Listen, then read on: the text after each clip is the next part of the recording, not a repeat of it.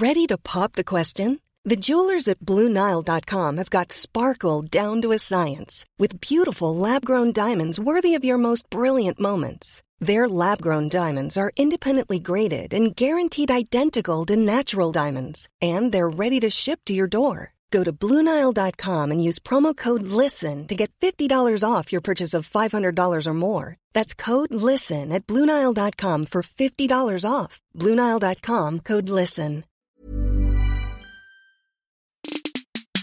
Today, we break the most basic of dinner party rules and get away with it as we serve up a hearty conversation on religion and politics. We also take a look at a landmark speech on Indigenous recognition and ask the question is there madness in Trump's method? Is he a buffoon or an evil genius? That's all on today's Democracy Sausage.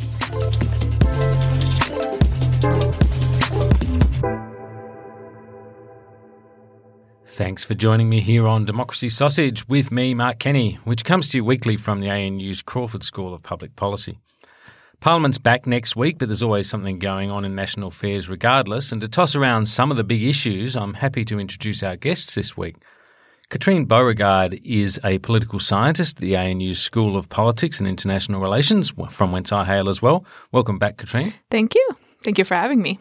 It's a pleasure. Jade Gailberger is a political correspondent at The Advertiser and is based here in the national capital.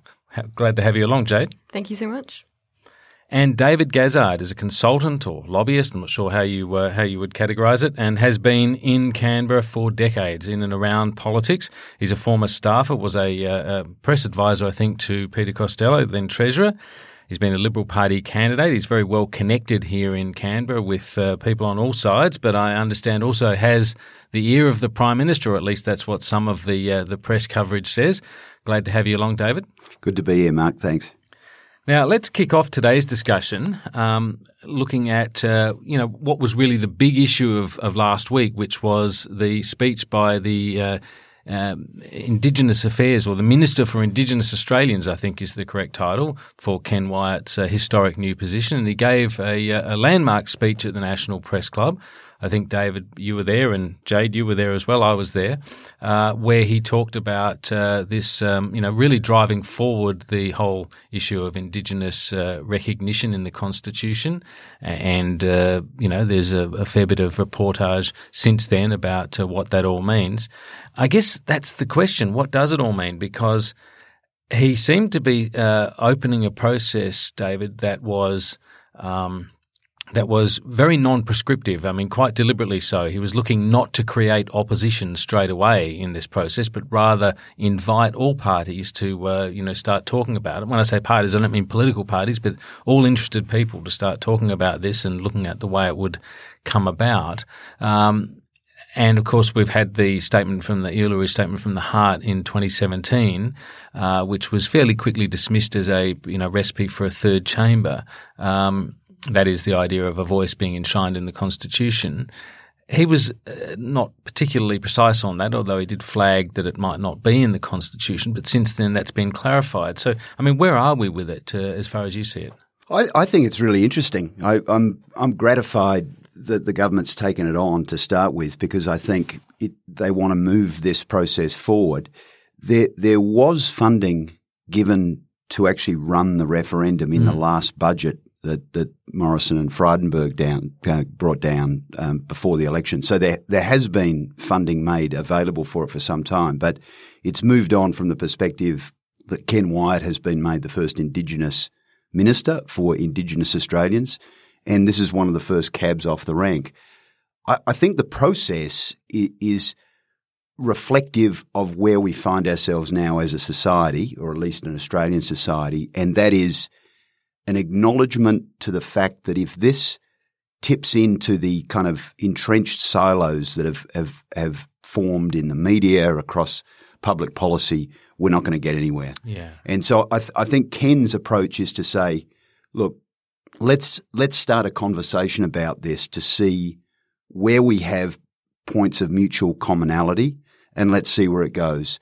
And and he, the the interesting thing he said is that if we can't get that agreement, we, are not going to we're not going to put the question. So, in other words, if if it just becomes this exercise with everyone dingoing each other, then it's not going to go forward. So you make the call. If you want to turn this into a process of rancor, then we're not going to get anywhere. There's other but, things but, that we want to do. That, that's right, but isn't that sort of what happened almost straight away? I mean, there was a number of people who came out uh, uh, within the, the Liberal Party straight away. Ab- absolutely, not just in the Liberal Party, but within you know various parts of Labor and from the Indigenous people themselves, saying, "Well, it must have this or it must mm. have that." If, if, we're not reflected, I, I think you're going to have that, but hopefully, as Ken goes forward, you'll start to winnow out some of the more extreme views or the more, how should we say, entrenched views that may not have broad support mm. and will accrete to a point where you can actually get some agreement and maybe there'll be a sensible question going forward that not everyone can agree on. And I, I think this is the important point, right? Everyone has to learn again mm. that concessions have to be made. Yeah, it's a very good point. What did you make of it, Jade? I thought it was a really interesting speech, the way he really emphasized the need for co design. He was really open. He made that really um, a key point that he wasn't just going to put something forward that he thought. He wasn't going to put something forward that only Indigenous Australians supported. He really made sure that this is going to be a really like open consultation process with everyone, whether it's the states and territories, whether it's um, Indigenous Australians. He also um, opened the invitation to um, Linda Burney, the Labor spokesperson um, for Indigenous Australians, on the issue and really wants it to be a collaborative. I think it was sad to see so early on, especially around the issue of a voice um, to the parliament, that there was quite like some opposition towards it. You know, it couldn't be a third chamber. It shouldn't be this. It shouldn't be that. But I think the beauty of where we're at now is that it could actually be anything. Like with the right consultation, finding out what people actually want, what the possibilities could be, it could be anything. And I think there is a risk that so early on, we're already ruling out it can't be this, it can't be that, because we've still got such a long way to go as a society, um, as these conversations develop over the next term, if it does reach that point that we can get to a question that everybody supports, that could succeed for a referendum. It, it did have a sense, though. I mean, you're right when you say that um, it you know that we shouldn't be ruling things in or out. But and you know, obviously, some people have tried to. I mean, Craig Kelly and others have, have you know sort of bought into it quite quickly, um, which I think you know was was a little sad, really, to see. But the prime minister himself, of course, has since come out and clarified that, as far as he's concerned, and when the prime minister says this, the you know it's the prime minister. We should remember, far as he's concerned, it's not going to be canvassing or, or considering the prospect of a voice mechanism in the constitution. So we're talking about there'll be indigenous recognition in the constitution, but not the mechanism for advising parliament. Um, what, what, do you think, Katrina? I mean, it's it, yeah. that, that, felt like it was uh, being curtailed yeah. from like it felt like there was a gap between the sort of rhetorical invitation mm-hmm. that Ken Wyatt seemed to be making to the nation, and then that crimping of options fairly quickly after that. Yeah, it's a bit, from my point of view, it's a bit of a debate between a symbol and an actual substantive policy proposal. Right? Uh, symbols are important. Uh, and thought that we're going to have recognition in the constitution. It's a powerful symbol of inclusion for the indigenous population, but at the same time, it's not enough for a lot of indigenous population. They weren't actually to have some form of voice or some form of say in the way that the political process. And yeah, it was, and but so you want to have but more i think for a lot of indigenous population just the symbol is just not enough you need to actually do something about it and but the, the counter to that is that actually changing things is very difficult, right? Because of what we just said within 24 hours is people starting saying, no, we cannot do this, we cannot do that, we can, mm. and then so the actual policy change will be a lot more difficult because you can always find someone who's opposing to it. And the process of changing constitution is really hard and you need to make sure that you have everyone agreeing with it and no one's going to agree with it. And the danger is that it's going to dilute any types of uh, policy proposal and making it very simple and just sticking with the symbol. Like, yes, we can all agree that we need this, but we cannot agree what it means in practice. And if we cannot agree, then we'll just focus on the symbol and having them and not having any change into the way we're doing politics as usual, which might not be exactly productive, counterproductive to what we're actually aiming for in, yeah. with this measure. Yeah. Ken, Ken sort of took this on a little bit in the speech last Wednesday where he noted, and I, I had no awareness of this, but he said, there were 25 Indigenous candidates that stood at the last election, and there were three elected to the parliament. Um, and so he, his way of reconciling that sort of voice question mm-hmm. was to say, well, you can have a voice. You do have a voice. Mm-hmm. We've got three members mm-hmm. of the parliament out of 151 seats in the lower house that, ha- that have found their voice, and it, it, wouldn't it be great to have more? Mm. That was sort of his point of saying, you know, forget the third chamber. Let let's use the chamber that's mm. already in existence, where a number of Indigenous have stood and a number of Indigenous people have been successful.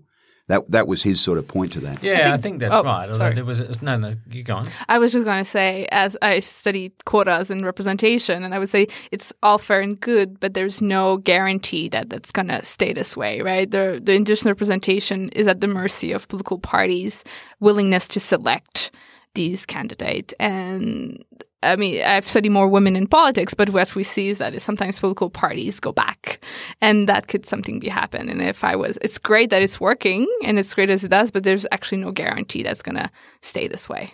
Yeah, I think the interesting thing also is that I mean, you say it's not uh, David, you say it's not uh, so much about you know a third chamber, or let's forget the third chamber. Um, perhaps paraphrasing what uh, what Ken Wyatt said, but this whole notion of the third chamber is a contested idea anyway. Um, Anne Twomey wrote a, an excellent piece, I thought, in the Australian on the weekend, where she pretty much systematically dismantled the whole claim that it would have constituted a third chamber in any sense, uh, and likened it to various other statutory or or bodies that sit outside the parliament, uh, you know, but which advise the parliament and which don't constitute third chambers. Um, so, you know, this idea really, you know, it's kind of like a political reaction to what was the Uluru Statement from the Heart. Why, why is it, why is it useful to so early on in the piece, um, to kind of not put, have that option there? Because if the Australian people wanted to have within the Constitution a, um, uh, recognised a mechanism for the First Peoples to advise the Parliament, then the Australian people should have the right to decide that. That's what the referendums are for. Why why sort of circumscribe that issue so so early on? And this is actually um, a question from Shireen Lamande.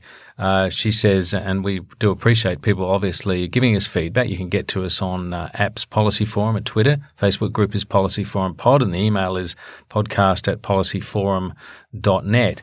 Now, as I say, Shireen Lamande uh, asks about Indigenous policy. She says, um, what on earth is going on? I think it's a, you know, it's a legitimate question that some voters will have about what appeared to be the mismatch between the idea of opening this up for a genuinely kind of without prejudice discussion and then kind of narrowing it so quickly. I'd divide it into two parts. The first being sort of the area we've already traversed in some ways. Um, what's achievable in a pragmatic sense? Where, where, can you get over the next three years? Mm. Acknowledging the sort of fractious history that, that we've had on some of these issues, unfortunately. Um, I, I, look back over the, the, the 25, 30 years I've been around Canberra, and during that time we've had Mabo, we've had Wik, we've had the intervention, uh, we've had, on, on a broader sense, a referendum around the Republic, um, and all these things tend to sort of fracture a bit around party lines. So yeah. that that's where you can get to in the, the next three years is not the be all and end all. And, and to your point, I, I, I think that Katrine, right? Um, yeah. It, it's, there, there's a, there's a, a symbolic aspect of this that can't be overlooked. And you don't want to shut down people and having a legitimate debate about it. But where we where we can get to and in the increments that we can achieve that is is important and has to be acknowledged. The second would be, I think, more of a broader philosophical view that you would have in a in a parliamentary democracy where you you, you can have a, a rival power in a third chamber. It, it, would be like the same debate I think that came up around a popularly elected president where you could potentially have a figure who'd been who'd been elected through whatever mechanisms, who's then a rival to the leader, the, which would cause a lot of instability. Mm. So I, I, think from a parliamentary point of view, there is some reluctance to go down that path because they can see the problems that that might that might get to. Now, you know, let let's see where it goes. And if if you're right, Mark, and there is a groundswell of support for that, that, you know, brings that into sharp relief with some of the other areas hmm. people want to go, I think that would be, you know, quite an interesting landing point then for the leadership of both parties to countenance. But I, I can't see either side really going that hard for that at the end of the day. It's a really interesting point you make too about the comparison with the 1999 referendum on um, on the Republic, which of course failed and which really sort of scarred, I think, um, you know, uh, uh, the ground or really really uh, is seared into the memories of people about what can happen when you have referendums that fail because the republic has been you know pretty much mm. nowhere now for for the two decades since as far as having any real momentum behind it and I think Ken Wyatt was quite wise to be sort of uh, obliquely referencing that and saying you know we need to make sure that whatever we come up with this goes to your point Jade about um, you know it being achievable um, we won't put it if it's if it's not going to, to get up. I mean, that's obviously a, a big concern, isn't it? I think it's a massive concern. And the other point with having a like a referendum is the fact that you will need all Australians to participate. And I think that also goes to a point where there really needs to be like good communication and open communication with Australians. A lot of people right now wouldn't know what any of this means. Um, a lot of people would be wondering why do I care? What does it affect me? And I think this is going to be a really long process. If it does happen in this term, there really needs to start communicating with Australians now. We need to tell them what it is, what has been happening, what the rights could mean. Uh, so I think this will be a really interesting conversation as it develops, as more um, ideas start to come to the table, as Ken Wyatt develops a model in consultation with Indigenous Australians as to how they actually proceed on this before we even get to a question. Bringing Australians along on this journey will be really important as to how mm. achievable or successful this is going to be. Jade's right on that. I mean, I saw a piece in one of the papers saying there is almost no recognition about what the Uluru Statement begin even means mm. now. Mm. So you've got a long way to go before you can start to tease out some of the more difficult questions and implications of various aspects of the vote. Yeah, it's a really interesting point, isn't it? Because yeah, well, you and I are certainly old enough, uh, David. Uh, we're probably the only ones in this room old enough to remember the 1999 referendum and any. Uh, Unfortunately, uh, that's probably probably true. Although we, I, I, must say, we've kept our youth well. we have. Yeah. We're, we're, good on radio anyway, uh, on, on, audio, on podcast. Um, but it, it, it, occurs to me, just as we're thinking about this, that. Um, you know, there, there there are some there are more parallels than just the, the fact of it being a kind of a you know a significant social movement referendum type momentum that we're talking about here, and that is the possibility of the voice in the Constitution becoming like that debate between, as you were referencing before, that debate between a directly elected president or the minimalist model. Uh, and we know where that ended up in terms of the, the, the referendum on the Republic. It, it, ended up being the thing that split the vote in favour of a referendum, and and so nothing happened. Is that is that a danger? Do you think? Yeah, I, I think it is, and and I, I, was thinking over the weekend about this, and I think there's another parallel that comes into it, and it was the Greens dingoing Kevin Rudd's climate policy mm. because they felt they couldn't have it all. Therefore, they said no, we're not voting for that. Voted it out of the parliament, and you know, many on Labor's side still say, well, we're further back than that than ever before because you held out for what was going to be your gold plated model and you weren't prepared to compromise one little bit. And I, I think that's going to be a, a guiding principle to this. If people hold out for absolutely everything, nothing will be achieved. And the government's already said, if, if we can't agree, we're not going forward. So there, there has to be a willingness to engage on a lot of these principles, or the thing will collapse. All right, well, we'll take a quick break there. And when we come back, I think we might switch our attention to another issue that was running uh, quite strongly and, and will, will be running for a while now, I think, and that is this issue of religious freedom or, or religious uh, um, discrimination, anti discrimination that the coalition is looking at.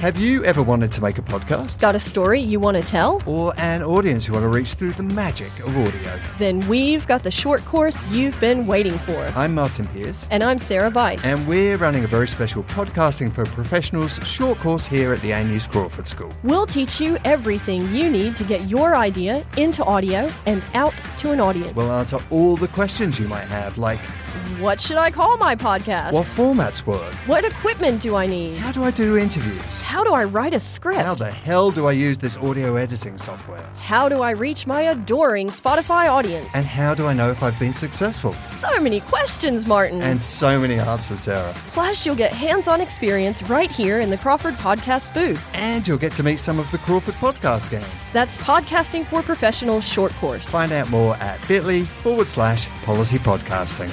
That's bit.ly forward slash policy podcasting. Thanks for joining us here on Democracy Sausage. Let's look at uh, this issue of uh, religious freedom, um, so-called issue, and I'm, I'm, still not entirely convinced where this even came from. Um, there's a lot of momentum, it seems, behind it, certainly on the coalition side.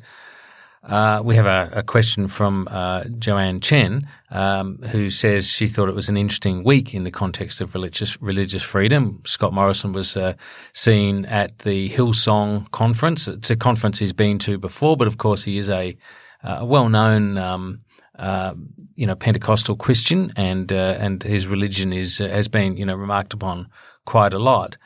Um, Joanne's asking, you know, how this is going to play out in Australian politics. You know, is it is it a new thing? Do you think, uh, Katrine? I think it's new, and uh, from what I understand from teaching Australian politics, I think we kind of have put religion a bit. It's not something we talk about.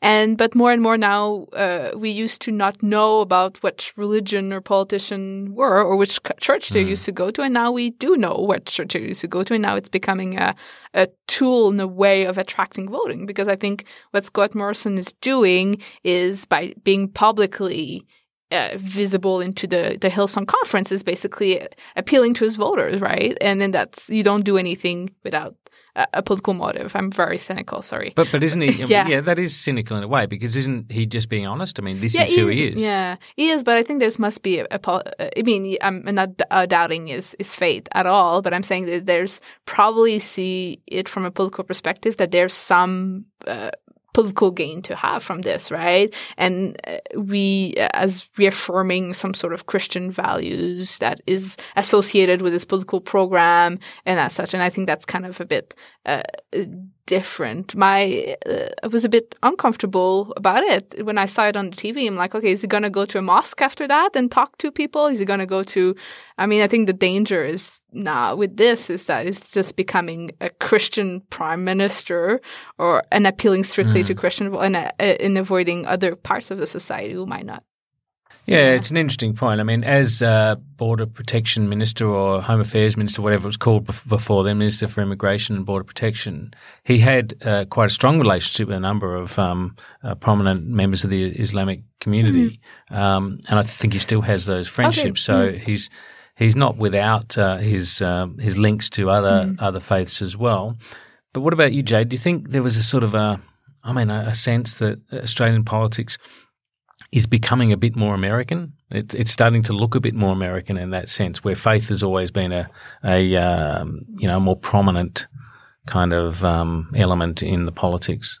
I think it's an interesting point um, you make about drawing lines um, to American politics. Um, one thing that I definitely found when I moved to Canberra and started reporting on federal politics was that a lot of um, the people chosen to represent Australians, our MPs, um, and even our senators representing states, um, are quite open or do they go to church? Yeah, they're quite churchy. Like There's been right? there've been uh, the surveys that have to, shown I'd say, that. like you know, more just middle Australians. A lot of people now are atheists, so there is kind of I find a really interesting dynamic there between the people who are representing us are often people of faith and the people like majority are starting we've seen even in like the census data more people are saying no religion.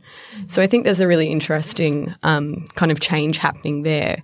Um, but i think also just going back to like religious freedoms and has this kind of like come out of nowhere we did actually see during the election campaign questions about what are you going to do to protect religious freedoms come up um, when there were questions directed in debates towards um, Scott Morrison and Bill Shorten. And that was really interesting because it's really starting to push forward that movement. Um, and also around questions of a discrimination act um, as far as protecting people's religious beliefs, what people can say online. I thought it was interesting what um, Scott Morrison Burrow's furniture is built for the way you live. From ensuring easy assembly and disassembly to honoring highly requested new colors for their award-winning seating, they always have their customers in mind. Their modular seating is made out of durable materials to last and grow with you. And with Burrow, you always get fast, free shipping. Get up to 60% off during Burrow's Memorial Day sale at burrow.com slash ACAST. That's burrow.com slash ACAST. burrow.com slash ACAST. And said at the Hillsong conference, um, talking about where law and culture um, and how they're two different things. How we, if we can be open, um, if culture can be more accepting, then maybe like the law aspect doesn't have to come into play as much. But it has actually been found in a joint committee report um, that was actually tabled in April that there aren't many practical um, like points in the law that can protect people and their beliefs and like their religious faith in that aspect. So there definitely is a need for more practical protections. A few Liberal MPs who I've spoken to have said, yes, there is a need for more. Um, and what that turns out to be with the Attorney General Christian Porter's workshops and what he's trying to develop right now will be interesting. Yeah, what do you think, David? And where, where, where, are they going to land on this? Because there's some real tensions between free speech on the one hand and freedom of religion on the other, or, or not so much freedom of religion, but anti discrimination on the other. Because, you know, sometimes free speech might be the freedom to criticise a religion. Yes, yes, that's right. I mean, to, to some of the points made earlier, I've known um, Scott for a long time, and his faith central to who he is. Before he entered Parliament, it, it still is now. He, he spoke about it in his maiden speech. I've actually attended the Hillsong conference with him prior to him coming into Parliament. So it's this is who he is, and I think he's quite authentic around that. I think where Western society is is actually facing a a whole range of you know potential threats to freedom across a whole range of areas. Um, you know, we've we've Western democracies have always been really set up on four fundamental tenets. One is freedom of speech, one's freedom of religion, one's freedom of expression, one's freedom of association. And, and all of those are being tested. Um, the most recent to the freedom of religion thing is press freedom, you know, where mm. suddenly we've got the press is reporting and there's a, mm. a, a, an outbreak in the UK overnight about another leak of a, a sensitive cable between the ambassador to the US and, and back to the Home Office. So these are, I think, freedoms that are being tested and tried everywhere, and and we're having to come to grips with how far we we say, you know, in in the case of a freedom of speech, what is everyone's right to say and what becomes hate speech. I think those are being tested here on campuses. It's quite a, an open debate, right? And and part of this is freedom of religion and the, the, the election campaign was interesting from the point of view that running right through the middle of it was this Israel Folau thing. But yeah. also, you know, in some of these Western Sydney areas where you've had uh, high levels of immigration, you've got people of different faith who also feel like their faith and their ability to speak out is, is being compromised. So you had people like Chris Bowen in the wake of the election giving his own sort of post mortem saying, I think we've missed this, right? Where we are, we, we're sort of blindly going down this path where we're deciding what people can and can't say, and what that how that reflects in their in their their own uh, practices of faith, and we've missed the boat here a bit. I think we need to think about it. So. Where the draft legislation lands, I, I, I, don't know. There's there's another there's a law reform thing that's going on in parallel to that. So which I think is not going to report until April. Yeah, so. I think I think that might be right. So you know, I, I think the the whole point, really, to be honest, was to get it beyond the le- the election. So you know, when this all started to boil up, so we'd have a debate mm. without the, the heady politics of mm. going into an election campaign. So that's probably a better thing. You can have a, a, decent debate. I think the election has conditioned it somewhat because of people like Chris Bowen have realised, hang on, I've got my constituents to look after here too, right?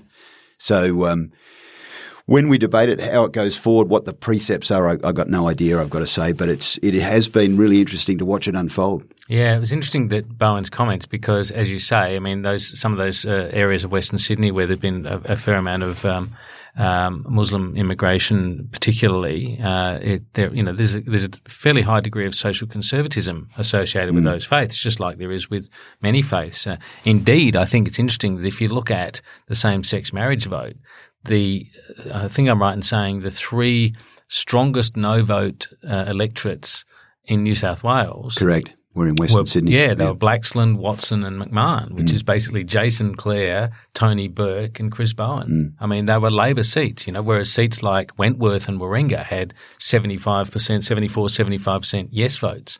Uh, you know, strong Liberal seats, or at least Warringah was. Yeah, uh, there's there's definitely something going on. You, you saw at least in two debates. I think was the Sky debate in the middle of the campaign. First question, a woman gets up and says, "Look, I feel like I'm under assault for." But but what is this is this is the point that worries me a little bit here. No one really seems to be able to point to much in the way of religious persecution. I mean, people would point to the Israel case, Folau case, but that is a contract dispute. Let's put that to one side, right? That is a question of you know whether he should or should not have. Um, made comments that the that his employer he had contracted with the employer not to make. Well, we'll see what happens with that because we don't have access to the contract, but that seems to be the issue. But um, are we talking about here people of faith saying, uh, you know, to Jade's point about the you know relatively high number of atheists? Are we really talking about the number of people who are of faith who feel like their religion is being criticised? Because that's not religious persecution. That is just what happens in, in a democracy. What, what, where's the actual persecution going on here? I don't have an answer for that. I, I suppose the flip side would be for, you know, and, and this is, I think, the asymmetrical part of the debate in Western societies. If a Christian were to come out and criticize another faith, you, you would have this immediate Mm. lighting of hair on fire with everyone saying you're a bigot, you're a racist, you you should be condemned, right? Yeah. So there, there's an asymmetri- asymmetrical pattern that's developed, Mm. And so people have felt Because Christian, Christianity is the dominant faith, and yeah, that's right. Uh, I, and I think people maybe you know self censor. They they may tend to be reluctant to speak out because they they, they don't want their There's views a- suddenly there's on a lot of anti-Muslim discourse in Western Mm. Yeah, society no, no, I'm not- that I'm is not- I'm not very suggesting that. legitimate, Yeah. right? I mean, uh, I mean, I think I think that the issues that I think, or back to your earlier Mm. point, I think we need to start talking about these freedom in pairs with other kind of freedom, right? Because it, their freedom of religion is not isolated by itself. We have to talk about minority rights, right? Or if we allow freedom of religion or protect it, what does it mean for a gay and lesbian couple who wants to adopt children? And or, where do those Yeah, freed- when right, those freedoms I- are but right. with something else? What, where, Yeah. where do they where do they expire? For example, I mean, I mean, you know, whether it yeah. be I female mean, genital maybe- mutilation or maybe this comment will be very Canadian of me, but it's like you know, uh, this, some of the talking about Canada is like my rights or my freedom cannot impede on your rights and your freedom, right? And that you have to think about it as a whole, not just isolated into Yeah. one aspect. Yeah, not just sort of fundamental. Yeah. You, you come back to that, you know, statement in the Senate that was probably poorly worded, worded by George Brandis, where you know you.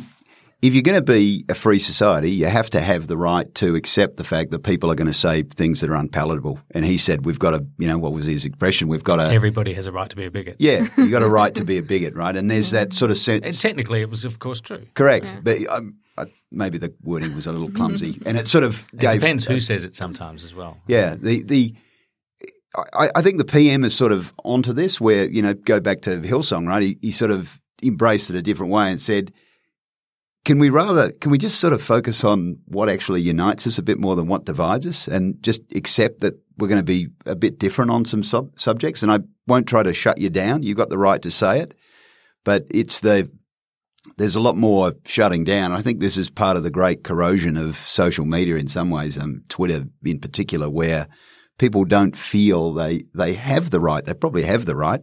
They don't feel they've got the right. But this is my point in a way that if that's what he's saying, I'm I'm you know fully with him. I, I think that uh, the idea that we should focus you know strongly where we can on the things that unite us, but also have a robust sort of intellectual culture of critique of different ideas.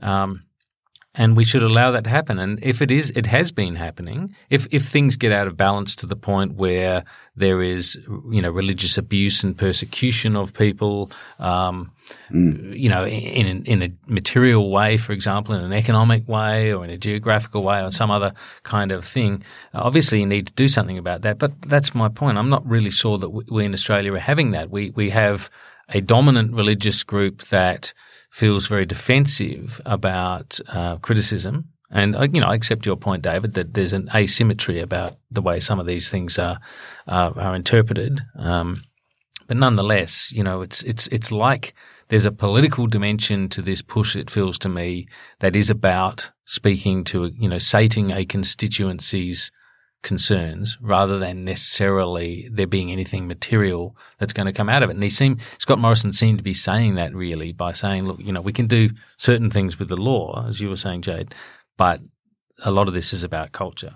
Um, we have a couple of questions from uh, Owen Lawson and Marion Dickey, and they are on this subject. Owen uh, you know, goes to some of those questions we've already been talking about, the sort of tendency of uh, of Australian politics to look a bit a bit American in lately. And Marion raises another point, which I guess we've heard a fair bit of uh, in this debate, which is the criticism of the government for espousing Christian these sorts of Christian views very strongly, but perhaps pursuing policies which um, many people would say are, are, you know particularly harsh, like in terms of the treatment of refugees. Is there a contradiction there, Jade? I don't think there's a contradiction. I think there is a difference between being able to empathize with people who are going through different circumstances and also having policies in place, which the Liberal government has been very strong on strong border protection. Um, I think they've tried to find a balance um, between those two. Some people might disagree, but they're trying to do their best, I'd say. Anyone else on that? I, I, think it's you know this is one of the really rough edges of of public policy, um, and you know I, I, I, think the prime minister's been put through the ringer on this publicly. Uh, I know he was, you know, was quite a a what would you say um, disappointing slash dispiriting slash upsetting episode for him to be to have people referring him off to the the the uh, to the Hague for crimes against humanity over his immigration policies, where clearly he's guided by faith. And you, you get this sort of juxtaposition of the Good Samaritan in, in the Gospels versus the harder edge of, of national sovereignty. And, you know, I, I, there's been various position. There's been various politicians that have tried to rationalise it. Uh, the best one I've heard is someone saying it's almost everything you do in this space has some discomfort for somebody, but we've kind of got to the position of least hurt. You, you know, it, there's always going to be someone who's who doesn't enter or gets sent to a, a detention centre, uh, who has to go through a process.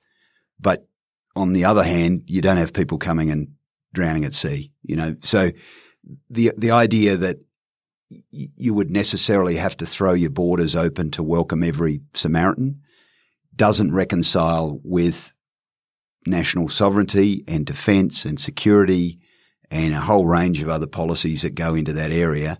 But it's, you know, there's a human cost in the middle of that that is very, very difficult. Yeah, it's definitely been, as you say, the, the, uh, a rough end of, of policy for a long time now, mm. and and that is the, the, I guess the frustration really here is that there are these people who are. I've used this term before, but are effectively caught in the hinge point of a, a change of policy. They are, you know, in those detention centres or in held in those islands, and, um, and you know, in many cases, there's there's no prospect of any change soon. Yeah, but I think from for some voters to go back to the question, right? For some voters, like we understand the policy process towards it, but for some, if you're just a regular voters, it might sound like dis- disingenuous, right? Uh, sorry about that.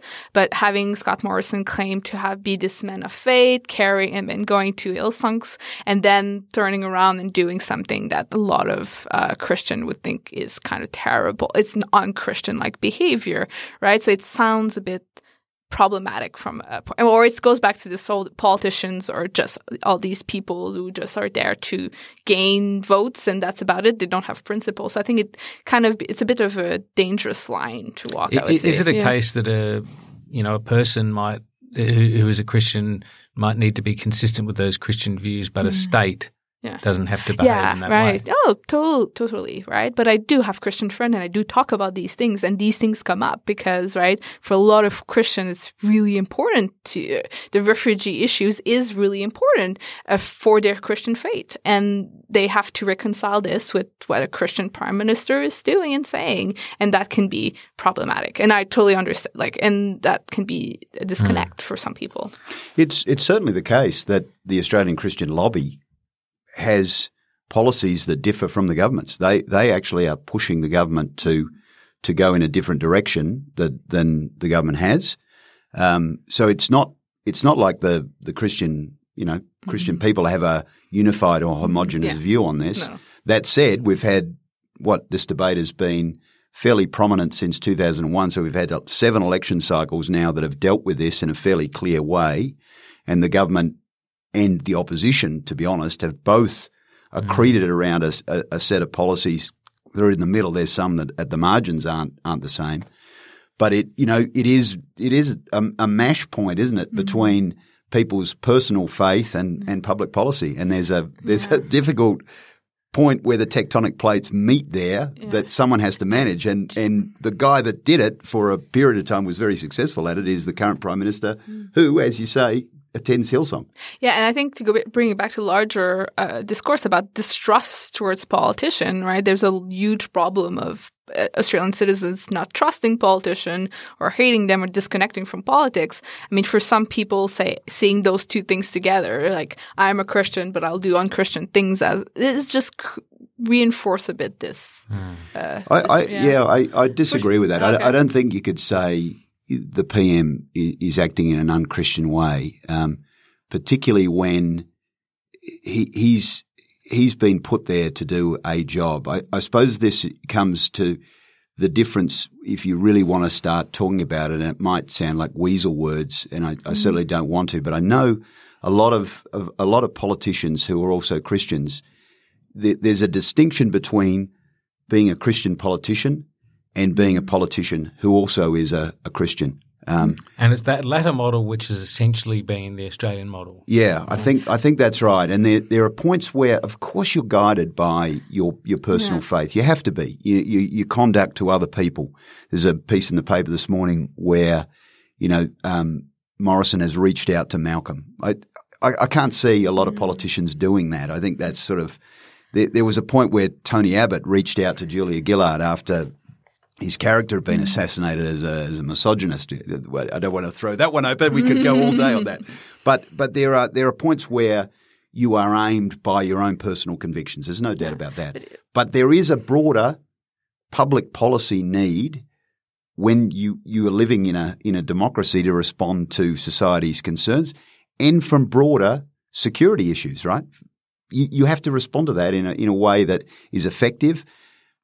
The the PM, the current PM, was actually seen to be good enough in that job that he was then he went became social services minister and then treasurer, and part of the part of the his appeal within the party room was he did such a great job on immigration policy, hmm. which is a portfolio that no one really wants, right? For all the re- all the reasons we're talking about. Yes. Well, look, just going back to your uh, point a minute ago, David, about uh, mash points and grinding tectonic plates. I mean, Australia to some extent feels a little bit, little bit like that, I guess, in the competition between the US and, and China, which is, you know, this is sort of the issue issue issue of the century, really. Uh, certainly for Australia, uh, the rise of China and what all that means. Um, Scott Morrison has just been invited to the White House for a state visit. Now, state visits are extremely rare. There's there's only been one granted by uh, Donald Trump's White House uh, since he's been there, and that was to Emmanuel Macron from uh, from France. So it's quite a quite a significant gesture by the US that um, that Morrison is being invited there for this uh, visit in September. Um, how do you see it, Jade? It's definitely um, a very significant move um, from Donald Trump. Um, obviously, their dinner that they had at the G20 in Japan um, went quite well. And now this invitation has been extended. I think it's also important to note that um, one of the uh, like most recent prime ministers um, that from Australia who has actually been invited uh, to the White House um, to also have a state dinner last was John Howard um, back in 2006, I'm mm. pretty sure. So this is quite momentous given that there's been quite a few prime ministers in between that period who also quite haven't been extended um, that invitation. And a lot of people are saying that this is also a sign that Donald Trump is saying to Australia, you know, you've been really important, played a very significant role in keeping peace and stability within that Indo-Pacific region. So it will be interesting to see how this does play out. A few people have said that once Donald Trump has also invited somebody uh, to the White House and given them quite a reception that it's not um, uncommon for him to then like throw them out to the wayside. So it will be interesting to see how these relationships go moving forward. Donald Trump um, is a different cat. We all sort of know that. Uh, I think it's important from the perspective that it, it underscores a a, uh, a, heritage position where Australia has this great relationship through through um, defence ties and trade ties. And those ties have actually been tested over the last little while. One of the things the G20 took on was a, a serious discussion about losing the exemption around trade for certain commodities.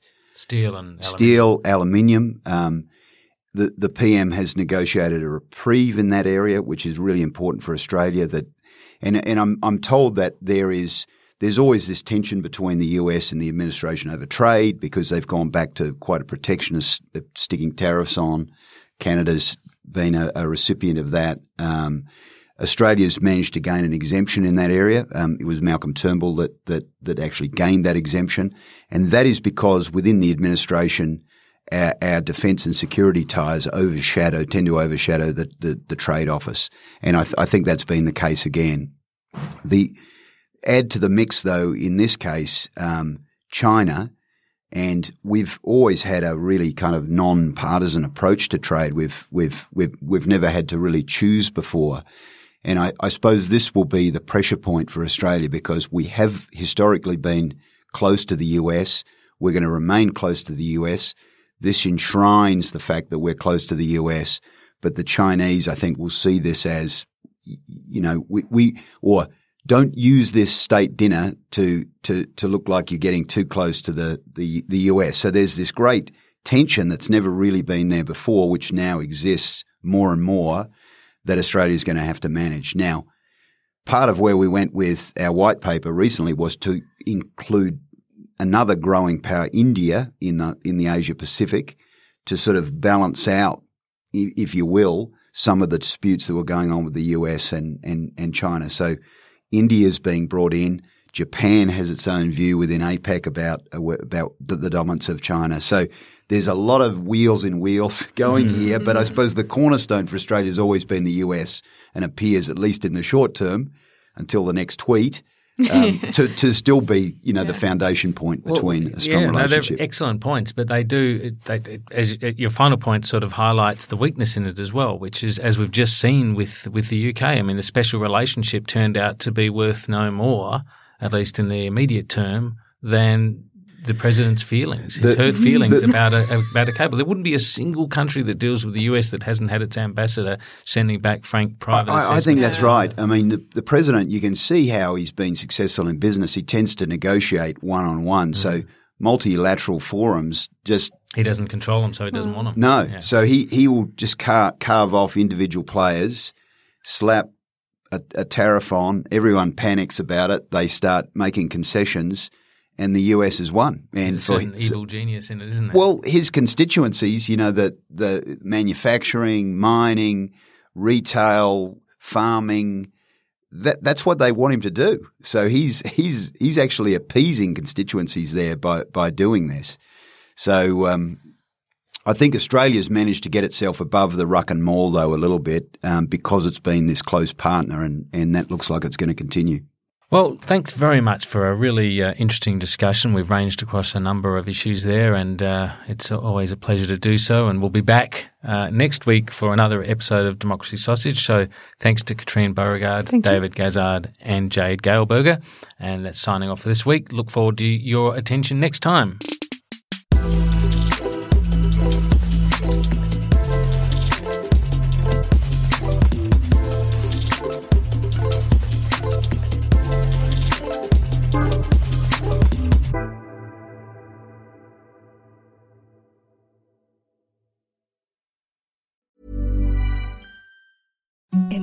The softest sheets you've ever felt. Now imagine them getting even softer over time. That's what you'll feel with Boll and Branch's organic cotton sheets. In a recent customer survey, 96% replied that Boll and Branch sheets get softer with every wash. Start getting your best night's sleep in these sheets that get softer and softer for years to come. Try their sheets with a 30-night guarantee. Plus, get 15% off your first order at bollandbranch.com. Code BUTTERY. Exclusions apply. See site for details.